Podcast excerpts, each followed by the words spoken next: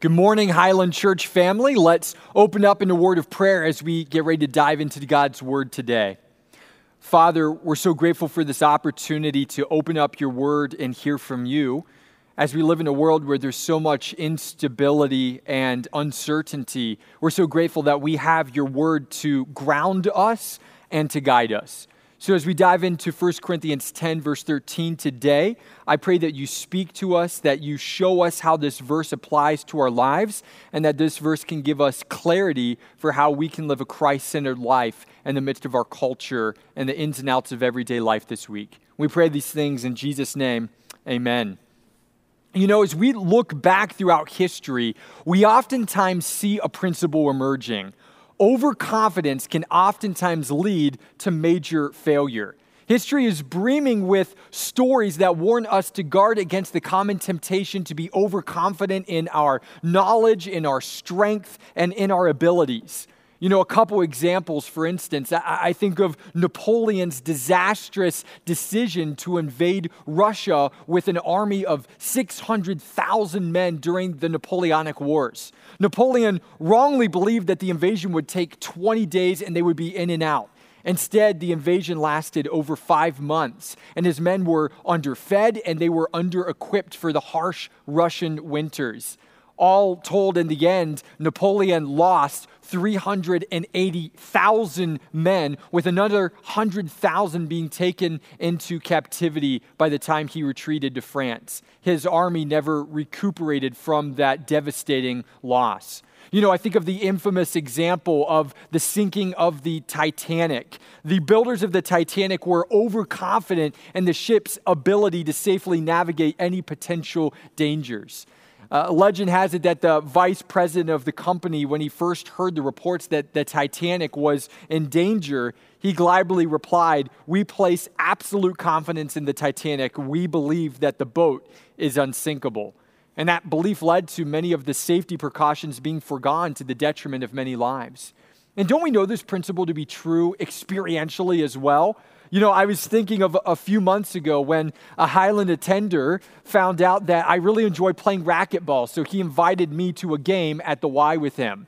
Now, he told me that he hadn't played for a few years, and to put it politely, I probably have four decades on this particular individual. So I walked into this, uh, this game pretty confident in my abilities. I was humbled that day. I left with no self confidence because I think the most I ever scored was five points against him. It was an absolute catastrophic failure.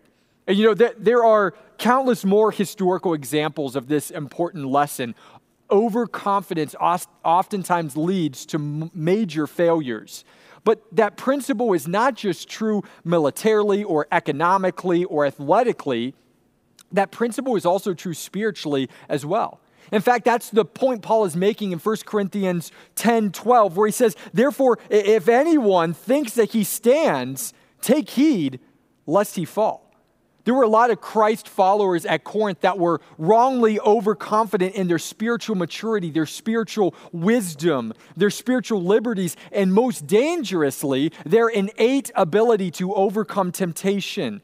And Paul is giving a warning shot to these people. Last week, Pastor Jeff talked about 1 Corinthians 10 1 through 12, where Paul walks through a survey of Old Testament characters who were similarly overconfident and they ended up in major spiritual failure.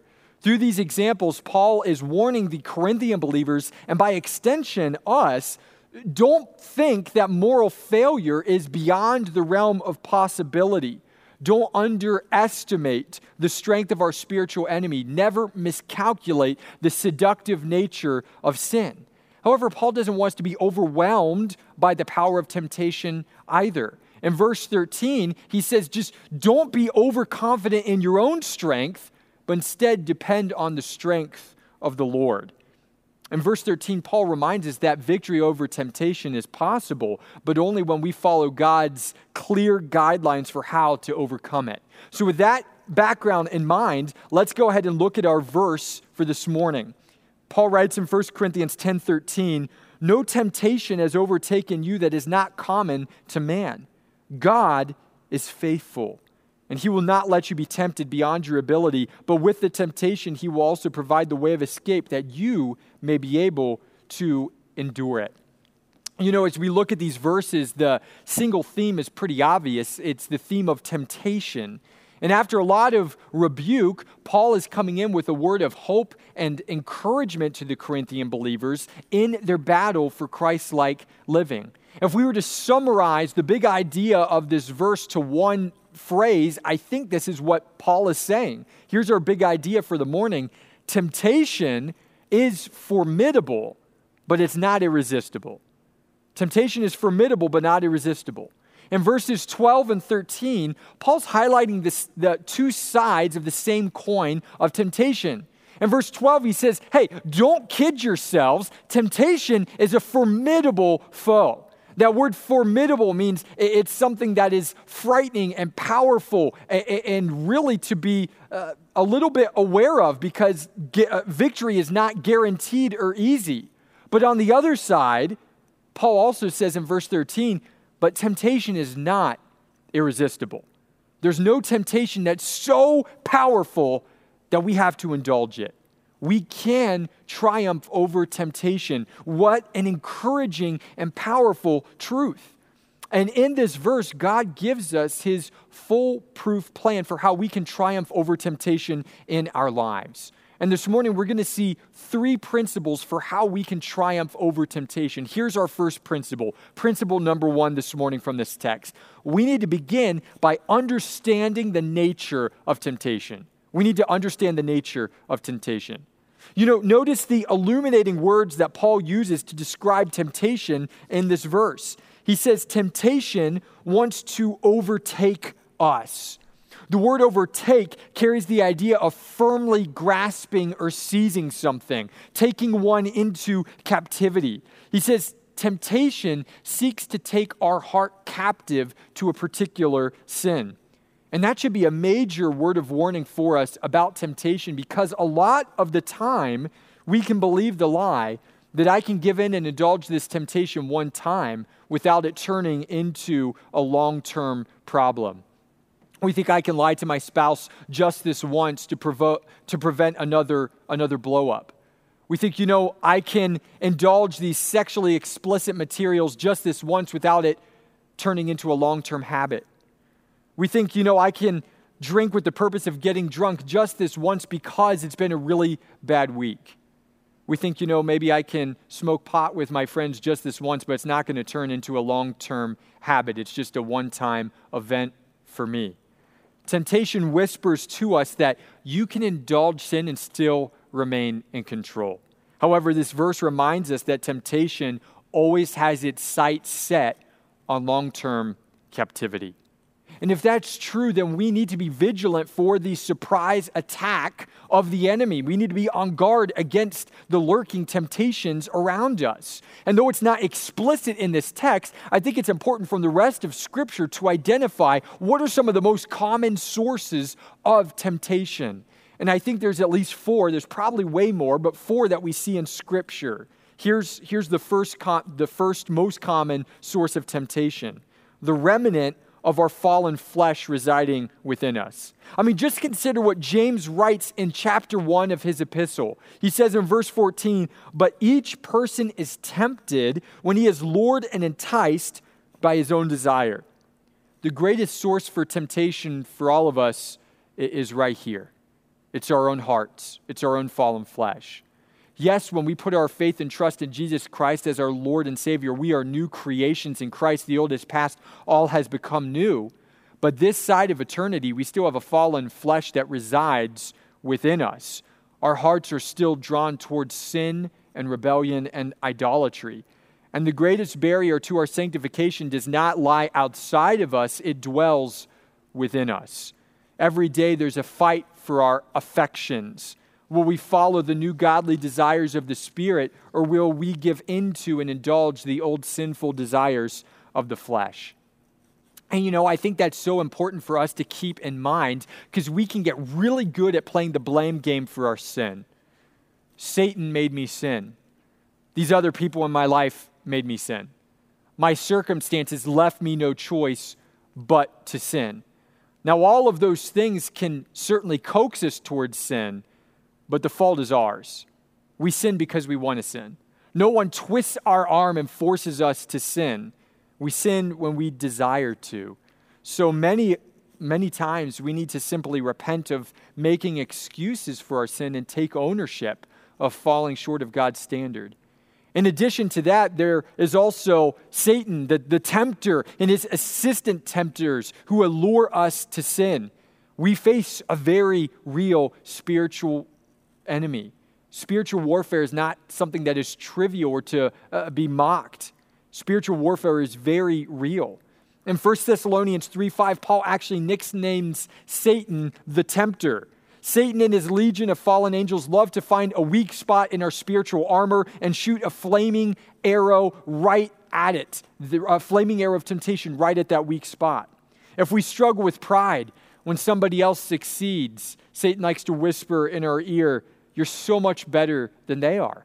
Why didn't you get chosen? They, they aren't treating you fairly. You're taken for granted. You deserve to be angry. If we struggle with bitterness, Satan loves to bring that hurtful memory back to our minds and replay it over and over and over again. If we struggle with purity, Satan whispers to us, No one knows what you're looking at. No one's going to see it. Just clear your browser history. It's a, it's a secret sin. No one's going to find out, and everybody does it anyway. If we struggle with materialism, Satan loves to find ways to show us all the things that we don't have. And as he flashes those billboards before our eyes, he excitedly waits to see us growing increasingly dissatisfied with the things that God has given us. Though Satan never forces us to sin, he certainly enjoys the opportunity to coax us into sin and to turn our backs on Christ. Here's another source of temptation as well other sinful people can sometimes encourage us towards sin. You know, peer pressure to compromise and give in to temptation is huge. I'm regularly surprised at how many Christian young people can think that they can surround themselves with unchristian, ungodly influences and place themselves in very ungodly environments and think that they're not going to compromise on their faith and give in to sin the draw to fit in, the draw to not be viewed as weird or religious or legalistic, it can be very real for all of us. And we need to wisely guard what company we are keeping most. I think of what Paul says in 1 Corinthians 15 33. He says, Don't, don't be deceived. Bad company will ruin good morals. So, other sinful people can tempt us to sin, but a fourth and final source of temptation are trials. Are trials. Our circumstances can certainly tempt us to respond with sinful affections and actions. The death of a loved one can tempt us to be angry with God. The loss of a job can tempt us to feel anxious and start asking all the what ifs. What if I don't get another job? What if I have to give up X, Y, or Z? What if I can't make this payment? A global pandemic that's taken away many amenities and comforts that we enjoy can tempt us to respond with complaining and grumbling and self pity. These are all sources of temptation that we need to regularly be guarding against. Part of the battle is learning to be able to spot the enemy at a distance so it can't sneak up on us and have a surprise attack. But there's one thing else that we still need to understand about temptation, and it's this we need to understand the limitations of temptation. And in this verse, Paul gives us some limitations of what temptation can and cannot do.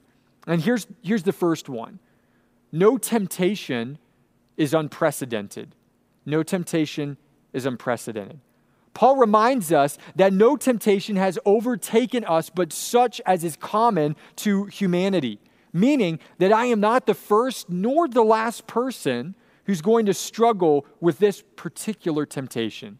And you know, for me, that is an encouraging truth because how many of us have believed the lie at one point that there's no other Christian who could possibly struggle with the temptation that I'm struggling with? If I was really a Christian, I couldn't be struggling with X, Y, or Z. I'm alone and isolated in my struggle. And this passage reminds us don't believe the lie that you're alone. Don't believe the lie that nobody else could understand. Don't believe the lie that you are on your own in your battle with temptation.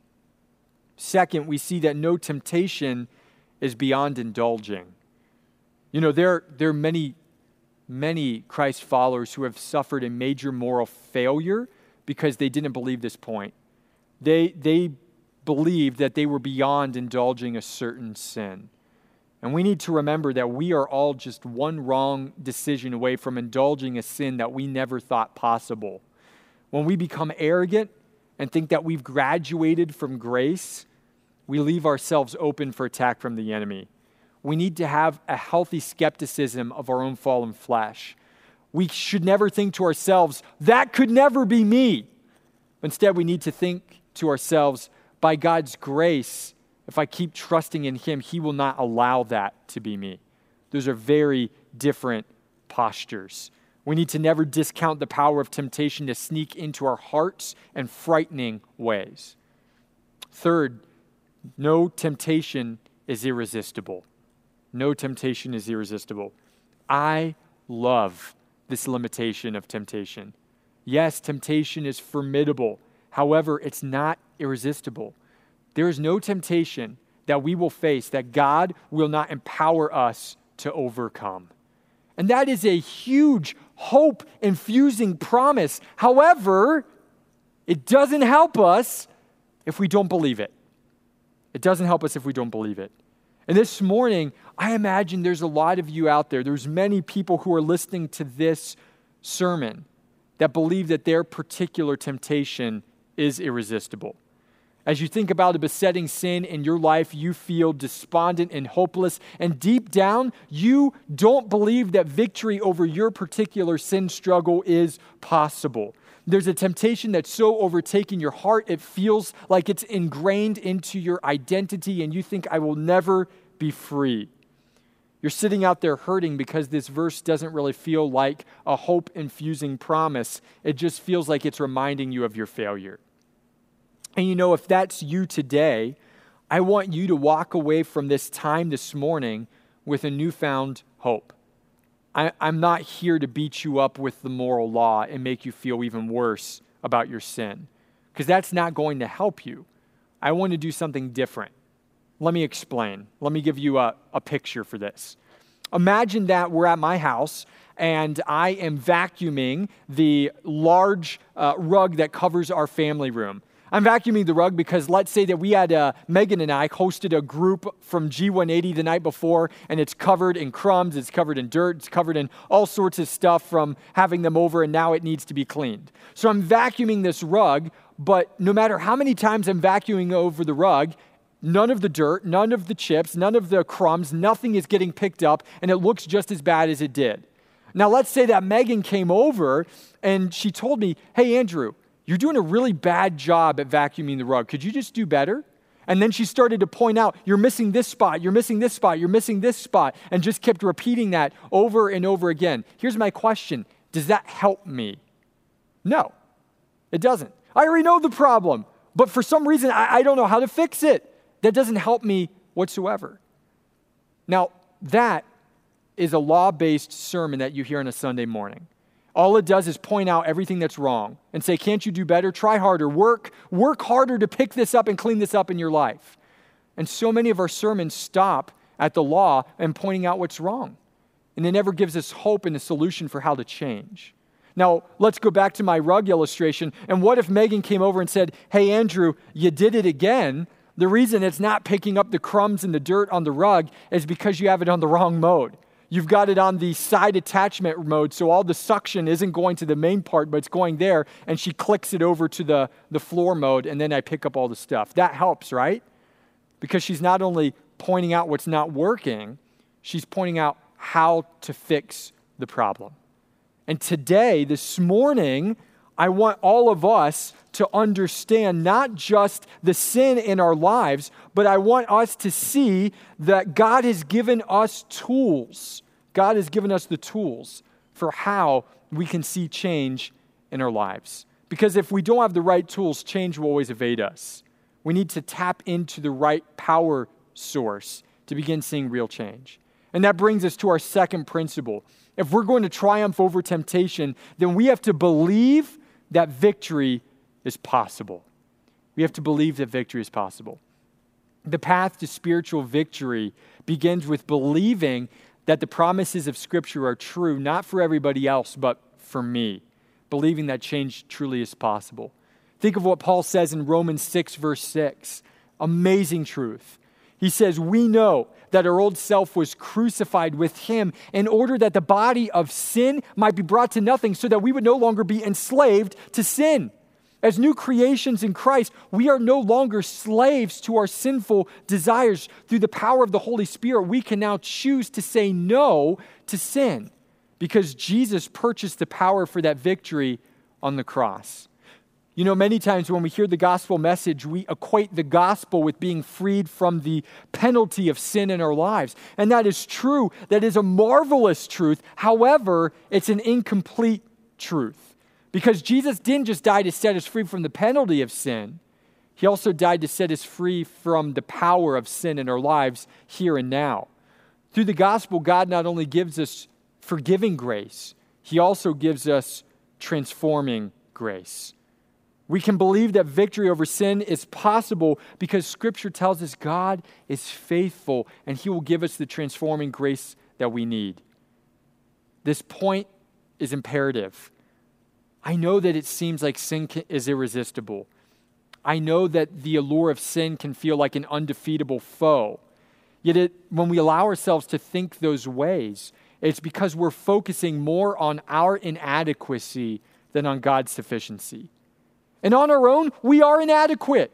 We know that I'm not strong enough. I'm not godly enough. I'm not holy enough. I'm not smart enough. And on our own, we're, we're not. But that's the reality. We're not on our own. God is faithful. And that's why we need a never ending supply of God's transforming grace to sustain us. So, this morning, if you've raised a white flag of surrender to a sin struggle in your life, take down that flag. Begin today to believe that victory is possible for you. Today's today to realize that the gospel doesn't just endow you with forgiving grace, but it also empowers you with transforming grace. Today is the day to regain hope that your sin struggle does not define you. So, after we believe that victory is possible, then we're able to access the spiritual tools that God gives us that are endowed with transforming grace to help us triumph over temptation. And that brings us to our third point. We need to execute God's escape plan. If we're going to triumph over temptation, we need to understand temptation. We need to believe that victory is possible, but then we need to execute God's escape plan. Look, look at that last part of verse 13. It says, But with the temptation, God will also provide the way of escape that you may be able to endure it. This verse gives us a powerful promise. It says that we're, whenever we're tempted by God, God's going to give us the escape hatch so that we can be rescued from that temptation. However, notice the second part of that promise, the last part of that phrase. He says that we may be able to endure the temptation. We need to realize that oftentimes the way out of a temptation is through the temptation. The way out of a temptation is through the temptation. Now, I'll be honest with you this morning.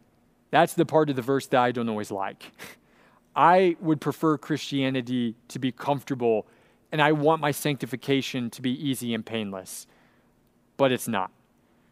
A lot of us wish that God's way of escape would be like a firefighter kicking down the door and rescuing us. We place ourselves into the burning building of temptation and we're surrounded by it. And then we want to call 911 and say, Jesus, get me out of here. And he kicks down the door, throws us over his shoulder, and runs out of the building with us just kind of helplessly, a, a limp noodle on his shoulder. That, that's what we want. We want Jesus to do all the work. Yet this verse reminds us that the way out of a temptation is walking through the temptation. God's escape plan is less analogous to an emergency evacuation and more analogous to a spotter helping someone working out in the gym. Just picture that for a moment. You're in the gym and you're working on your bench press and you have a, a spotter, a, a workout partner who comes over and begins putting some weights on the bar. And if you're like me, it doesn't take a lot of weights on the bar before you realize that's getting to your upper threshold of what you can bench press. And as you're calculating those weights, you realize uh, th- that's about th- that's about where I can. That's my max. I can't do much more than that. But your spotter says, "Don't worry. If you begin to falter, I'll help you through the rep." So you sit down, you pull the bar off, you bring it down, and you realize this is way heavier than I remember. Maybe you're like me, and during the last six months, your gym membership is just kind of you know stuck to the side, and, and it's a lot heavier than you remembered. And when you get down and you start pushing up, you get to the plateau where no more vertical process is being made. And right then, you're afraid that the bar is going to come crashing down. But your spotter begins to slowly help you. Now, the spotter doesn't grab it and lift all the weight off. No, the spotter gives you just enough help to allow you to continue to push through and finish the rep. And that's a great illustration of how sanctification works in our lives. God promises to be our perfect and faithful spotter. He'll never let the bar of temptation come crashing down on our chest. However, he doesn't excuse us from putting in the effort to complete the rep. He's faithful to give us exactly the amount of strength we need to be faithful to him. So now that we know the way out of temptation is through temptation, let me just close with three final words of application. These are three tools that God gives us for overcoming temptation. We need three things we need a promise, prayer, and a person. Let me start with a promise. We need a promise. Most temptation stems from a lack of trust in one of God's promises. We need to realize at its root, temptation is tempting us to believe that God is not to be trusted and I need to take control of my life. I know better than God in this instance what is best for me, what's best for my family, what's going to be most satisfying, what's going to bring the most fulfillment. Temptation tells me I need to lean on my own understanding. And to protect ourselves against those lies, we need to be regularly putting on the belt of truth. We have to be ready to respond to the lies of the enemy with the truth of God's promises. And the greatest example we see of that in the New Testament is Jesus when he's faced with temptation. Satan comes and throws every flaming dart he has at Jesus. And what does Jesus do every time? He combats him with a promise and a truth of God's word. So, for our particular sin struggles, we need to memorize a promise that tells us why sin is not the right way, but it's just a shortcut that leads to devastation. We need to meditate on those promises. We need to hold them dear and preach the truth to ourselves in the moments of greatest temptation. So we need a promise. Second, we need prayer. We need prayer. You know, many times when we're feeling tempted, we try to use tools that are ultimately powerless because they're not powered by God's transforming grace. When we feel tempted, we try to distract ourselves, or we try our hardest to not think about it, or we just try to convince ourselves that we shouldn't give in. But rather than trying to rely on our own strength, Scripture reminds us that we need to call out for God to give us strength. Consider what the author of Hebrews writes in Hebrews 5 or 4 verses 15 and 16. He says, "For we do not have a high priest who is unable to sympathize with our weaknesses, but instead we have one who has in every respect been tempted as we are yet without sin. So then let us draw near the throne of grace with confidence, that we may receive mercy and find grace to help in our time of need. Our first response to temptation needs to be prayer. Through prayer, we access the power to resist temptation. Jesus invites us to draw near the throne of transforming grace. He will strengthen our resolve. He will give us a spirit enabled distaste for sin. He will draw a promise to our mind. Sometimes Jesus will even take the temptation away. And best of all, he tells us that he is faithful to give us the mercy and grace that we need to stand strong in that moment. When this weight seems unbearable, call out to Jesus, your great spotter, for help. And this passage reminds us that he will never ignore our call. Jesus stands beside us because he knows personally what temptation is like. He's been there, he's done that. Except Jesus has never given in to sin, he's always had victory. And now he promises to help us beat it too. So we need a promise, we need a prayer. Last thing we need is a partner. We need a partner. Remember what Paul wrote in Galatians 6 1. He says, Brothers, if anyone is caught in transgression, you who are spiritual should restore him in a spirit of gentleness. Whenever temptation has overtaken us, we need an accountability partner, another brother or sister in Christ who's trustworthy to come alongside, to speak truth into our lives, to point our gaze back to Jesus, to pray on our behalf, and to be there if we need to reach out to someone that we, when we're feel, feeling at our lowest. We need a partner. Sin thrives in secrecy and solitude. We can't do the Christian life alone. We need one another. Find a spiritual workout partner who can be fighting in your corner.